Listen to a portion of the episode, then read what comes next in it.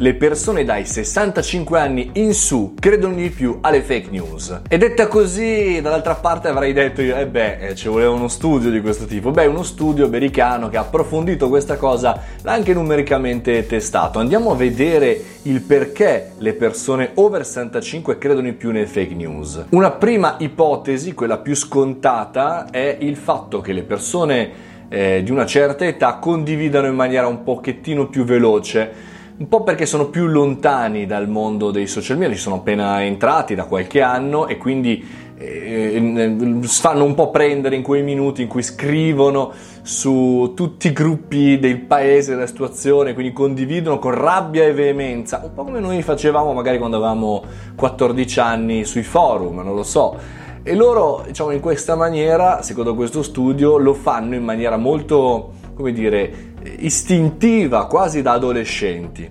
Il secondo punto, che è in realtà il cuore del progetto, è il fatto che non hanno ancora una competenza vera e propria dei social media, cioè pensano che questo sia una sorta di scherzo, che sia eh, una cosa normale, che in qualche maniera non c'è un'etichetta, cioè un codice di comportamento. Fanno le cose perché in realtà un po' diciamo così, pensano se l'ha scritto questo giomale.it o il fatto quotidiano vuol dire che c'è qualcuno che ha verificato la fonte, quindi non capiscono bene com'è la percezione di questo strumento.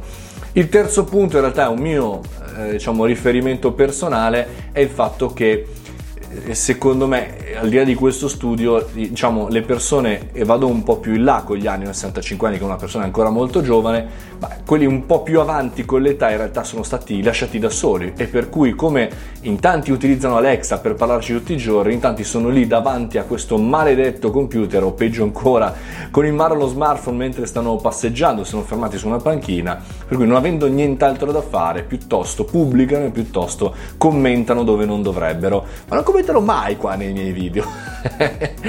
Non so magari se è un pubblico di over 65 che segue i caffettini. Fatemi sapere cosa ne pensate voi, commentate all'interno di questo video velocissimo e rapido, un po' perché sto morendo col caldo qua entrando nello studio, un po' perché la notizia è fresca, volevo chiacchierarla con voi, vi metto chiaramente la fonte nei commenti e vi invito a una riflessione sulle fake news che derivano, come vedete da questi tre punti, quasi esclusivamente sempre dall'ignoranza, da non conoscere, essere ignoranti ignorare le dinamiche eh, strutturali. Quindi più cultura, più informazione, leggiamoci un libro, capiamo bene come funziona, meno rabbia, più un'etichetta, più cultura, soprattutto sui social media, sicuramente nel breve li stanno trasformando, nel breve li trasformeranno in qualcosa di un pochettino più bello e vivibile.